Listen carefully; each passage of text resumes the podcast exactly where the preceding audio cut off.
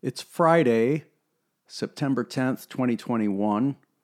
As you know, I usually do the podcast on Mondays. I didn't do one the past two Mondays because I was preparing for doing vocals on the new album. Can you hear my dog barking? That's a floor up with like two closed doors. He's out of his mind. Well, I'll tell you what happened.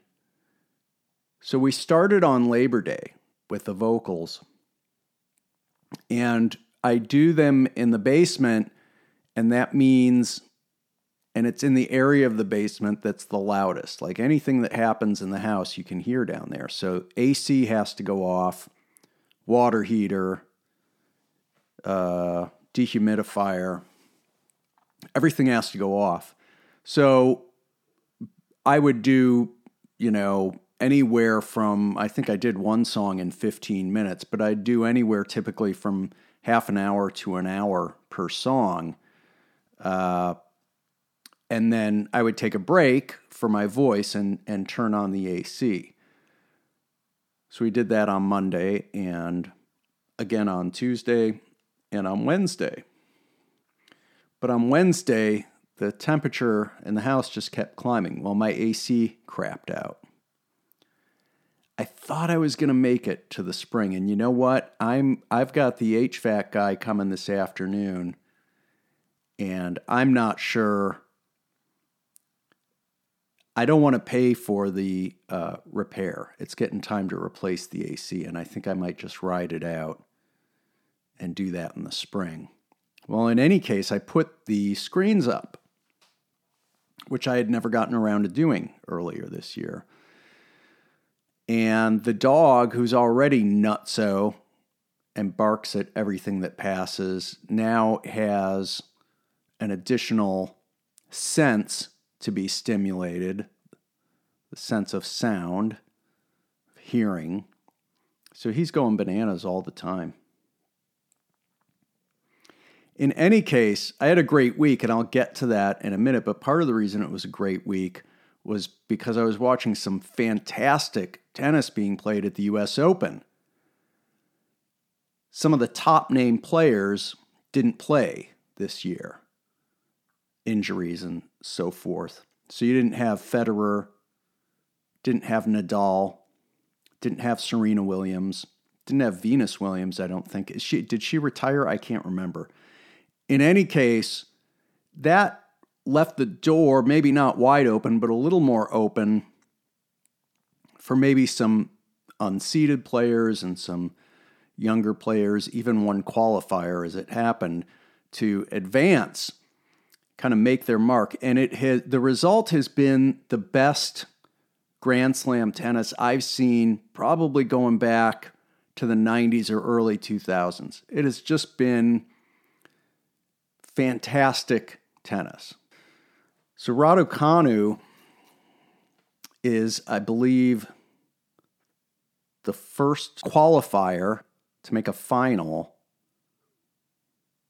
in I don't know how long, maybe ever in a in a in the open era. In a major. Fernandez, who at one point, I think in the third round, beat Naomi Osaka, who we've talked about before and who doesn't seem very interested in playing tennis anymore. I hope she gets her her head straight because she's a great player and I want the best out there, but boy, she's she's going through a rough time right now.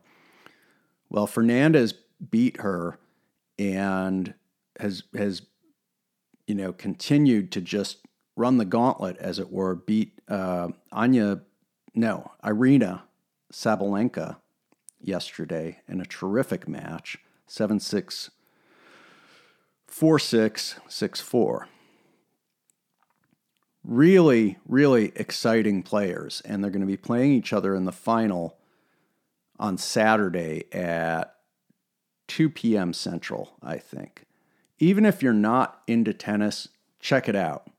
Really exciting. And on the men's side, Carlos Alcaraz, the Spaniard,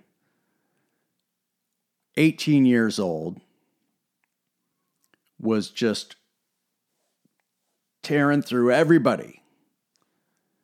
And then he ended up having to retire because of an injury in his last match. So that was a little disappointing. Um, he's 18. Raducanu, I think, is 17 or 18. And Fernandez turned 19 earlier this week. So the future of tennis right now looks fantastic. I started watching tennis, and the other one I want to mention is Francis Tiafoe. He's he's in his early twenties, but an American player who I think will be doing some uh, great things in the next year or so as well. He really seems to be coming into his own. I started watching tennis in the early 90s. It was actually 1993. I came down with a head cold and I had been sick since I came back from tour. We came back from a tour, I want to say in April, went to record the album Anthem for a New Tomorrow, and I was just sick as a dog. I think somebody else in the band had a had a bad tooth that needed looking at, so we just gave it up after a day or two.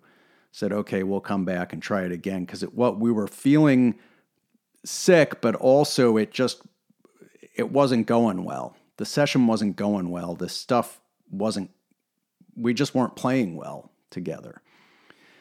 So we took a break and came back. I just kept getting sick for like 2 months. And by the time June rolled around, I had we had finished recording and I was going out to California to re record some of the vocals and some guitar parts and mix the record. And I had to postpone that trip because I ended up somehow with an ear infection, and my doctor told me don't fly. So I'm sitting at home. I got the ear thing, I got another cold. I'm sick as a dog, and I had nothing to do. So I turned on the TV and on HBO, and they were showing Wimbledon, and I got into it. And I, for years afterwards, I would get up early and watch Wimbledon every year. And then when the matches would end for the day, then I'd do my work for the day. But I would get up at, you know, 5:30, 6 in the morning so I could sit down and watch that and it was great on HBO because you could you could see you know like HBO two as well and three or something, so you could switch over and see the match that you wanted to see if if they weren't showing it. But those were great times for tennis. Sampras and Agassi and uh, Steffi Graf and Monica Seles coming back after she had been stabbed by a crazed Steffi Graf fan. Uh, a little bit later, Martina Hingis. A little bit later, you know, who reigned supreme for a while and then kind of got dethroned by Serena Williams, who won her first major. I think it was the U.S. Open, beat Hingis at age 17 and Serena's still playing, she's got to be pushing 40 at this point. Anyway, if you're into tennis, you already know all this. If you're not into tennis and you ever thought you might be a little bit interested, this is the time. There's a men's match today at I think 2 or 3 Central and then one tonight. It's Medvedev who's the number 2 seed uh, today, this afternoon, against FAA. I can't pronounce his, his name. He's the Canadian. He's the one against whom Alcaraz had to retire. He's the 12 seed. And then tonight, Djokovic plays Zverev, if I'm pronouncing his name correctly, the German. And then the women's, women's final is tomorrow. Should be great tennis. So I had a great week. We actually beat our pace last year. You know, last year I thought I got the vocals done pretty quickly for the new album. This year, same thing, 14 songs. I got six down on the first day. I was pretty sore that night, but I was fine the next morning. So I did six, four, and four, and I was done by Wednesday. And then we got, I, I think on Tuesday, my son did the keyboard parts. My son's playing keyboard on, on the record, did a great job. And then on Wednesday night, he and his sisters sang, or rather yelled, some backing vocals for a bridge on one of the tunes, which was fun for them and for me. Normally, I tell them to stop screaming, but then sure enough, you get them in front of a mic, and I'm like, Would you yell? They're all timid. I'm like, Yell! Pretend you're yelling at your sister for God's sake. I'm really happy with this record. I'm really, really excited about it. And I suppose that's true of any new record you do. But this one in particular, there, there's a sense that everything has come together in a way that performance wise that that it was hinting at and that it was very close to before but hadn't quite reached. And one of those elements is the rhythm section. And for years now, I have tried to get drummers to overplay. Not that I want them to overplay, but if you overplay, then I tell them, then I'll dial it back. So the idea is overplay, then I'll tell you when you've gone too far and you can dial it back a little bit. But but the reason for this is I want more movement on the drums and the bass. And I'm not talking about, you know, crazy show offy bass runs, but I'm I'm talking about a sense of forward momentum. And here's my reasoning behind this, which may be completely wrong. I don't know, but I'm convinced of it. My reasoning behind it is that pop punk, the genre that we're always associated with, has become over reliant and it's been this way for decades, over reliant on the straightforward Ramones based approach to instrumentation, and particularly drums. And as a result, and there's nothing wrong with that if you're the Ramones or plenty of other great bands. But one of the consequences of that when that becomes an entrenched characteristic, let's say, of a genre, is then everybody begins to expect that. So when they're listening, they anticipate that. And for me personally, it's it's pretty tiresome. I can't really listen to much pop punk myself because it just gets it it what it's doing musically is often very predictable. I'm not just talking about things like chord changes, but just the way the instruments are played. So, my idea was and has been that if this gets mixed up, particularly on, on the rhythm section end, which I think is where it matters the most, then you get that was my what was that? My calendar coming up. Yeah, calendar. I know my HVAC guy is coming goodness, not that old. I don't need constant reminders. Anyway, so the idea is to get that feel of forward momentum that things are always moving and that you're and that you're a little bit off kilter. In music, as is the case in any art, the secret to doing something that seems fresh and original, even though you're drawing from all these different influences and nothing is really new. But this, the, the secret to seeming new, don't confuse that with relevant. I'm not talking about relevance here. I'm talking about a sense of something being fresh. The secret to that, the secret to delivering a good joke, the secret to uh, writing a great novel is in part surprise, doing the unexpected. Of course, part of that is you have to set it up. It has to be the kind of unexpected that the reader of the novel or the listener of the song would say, "Whoa, that came that that hit me, that kind of came out of left field, but wait a second, no it didn't." And the reason it didn't is because it was set up. There's a context for it. And I think one of the things that you can do, in terms of instrumentation at least, to mix things up a little on the pop punk genre is open things up a bit as far as the rhythm section goes. And to that end, the guys in the band, Pierre, our drummer, and Poutine, our bass player, did a really tremendous job.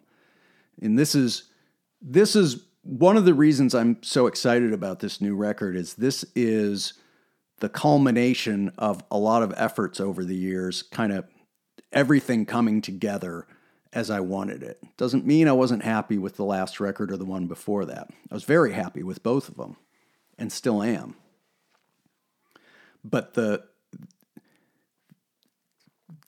the vision that you have finally coming together near perfectly is a pretty great feeling. And we're there. I mean, we're there so far.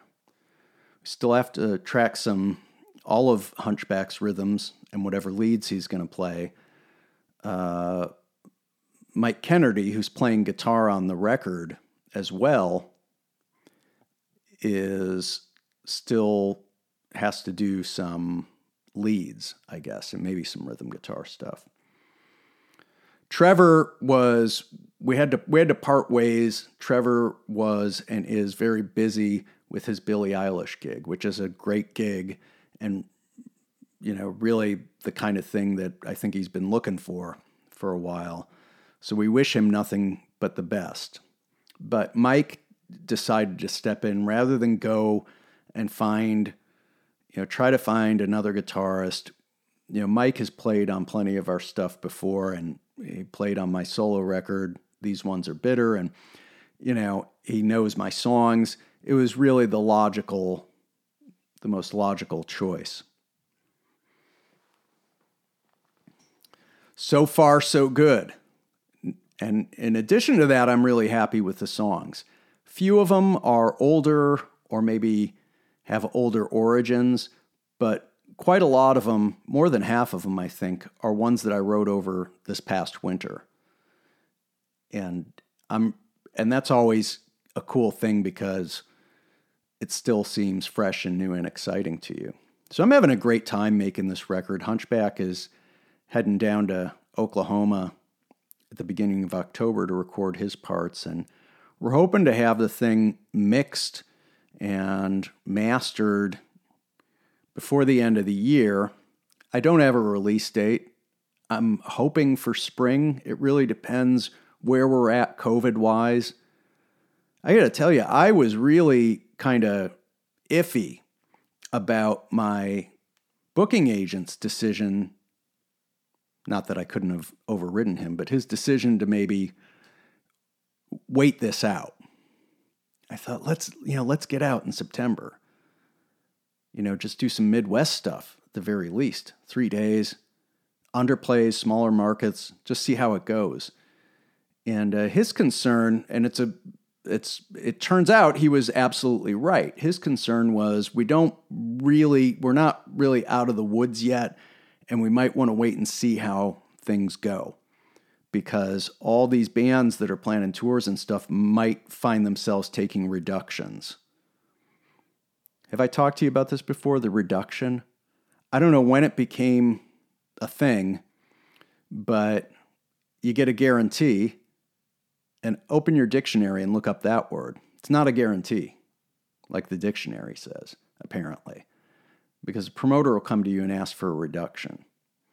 And if you don't play ball then I don't know, you get a black mark against your name or something. But the thing is, I can't take reductions because I'm flying guys in from all over the country. My overhead is sky high.